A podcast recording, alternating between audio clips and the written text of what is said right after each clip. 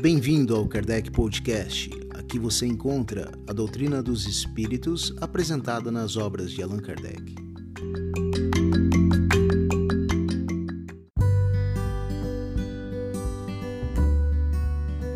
Olá, meu nome é Daniel e hoje abordaremos como objeto de estudo os lugares assombrados. Você conhece algum? Já ouviu alguma história a respeito? Então vem comigo e vamos entender o que os espíritos superiores nos dizem no capítulo 9 do Livro dos Médiuns. As manifestações espontâneas que se produzem em todos os tempos e a persistência de alguns espíritos em darem sinais ostensivos em determinadas localidades são a origem da crença em lugares assombrados. Alguns espíritos podem, por apego às coisas materiais, agarrar-se a certos objetos, vigiá-los e guardá-los.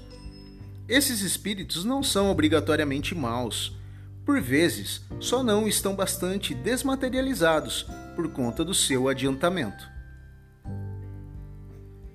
Afinal, existem lugares assombrados? Os espíritos estão entre nós, por todas as partes, e podem se manifestar ostensivamente. Porém, muitas vezes, a crença supersticiosa e o medo de locais sinistros tocam a imaginação, tomando a sombra de uma árvore por um fantasma e o sopro do vento por algo sobrenatural. Os túmulos, casas abandonadas, ruínas, bem como o período noturno à meia-noite à sexta-feira, não são nada além de contos fantásticos. Todavia, como dissemos, as manifestações existem e alguns espíritos podem usufruir das fantasias humanas para se divertirem com isso.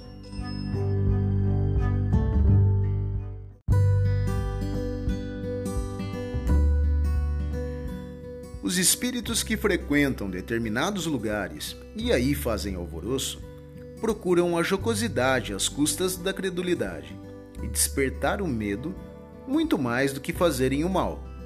Para se livrar dos espíritos levianos, o principal é não ter medo, nem perder a paciência. É só não os levar a sério, logo se cansam e vão embora.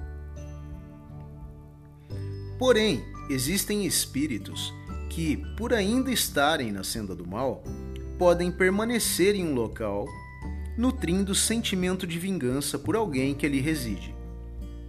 Também como espíritos sofredores que permanecem onde cometeram um crime, até que tomem consciência de suas ações. Para esses casos, o melhor meio de afastar os maus espíritos é atrair os bons, fazendo todo o bem possível, e os maus se irão porque o bem e o mal são incompatíveis. Sede sempre bons, e tereis somente bons espíritos ao vosso lado.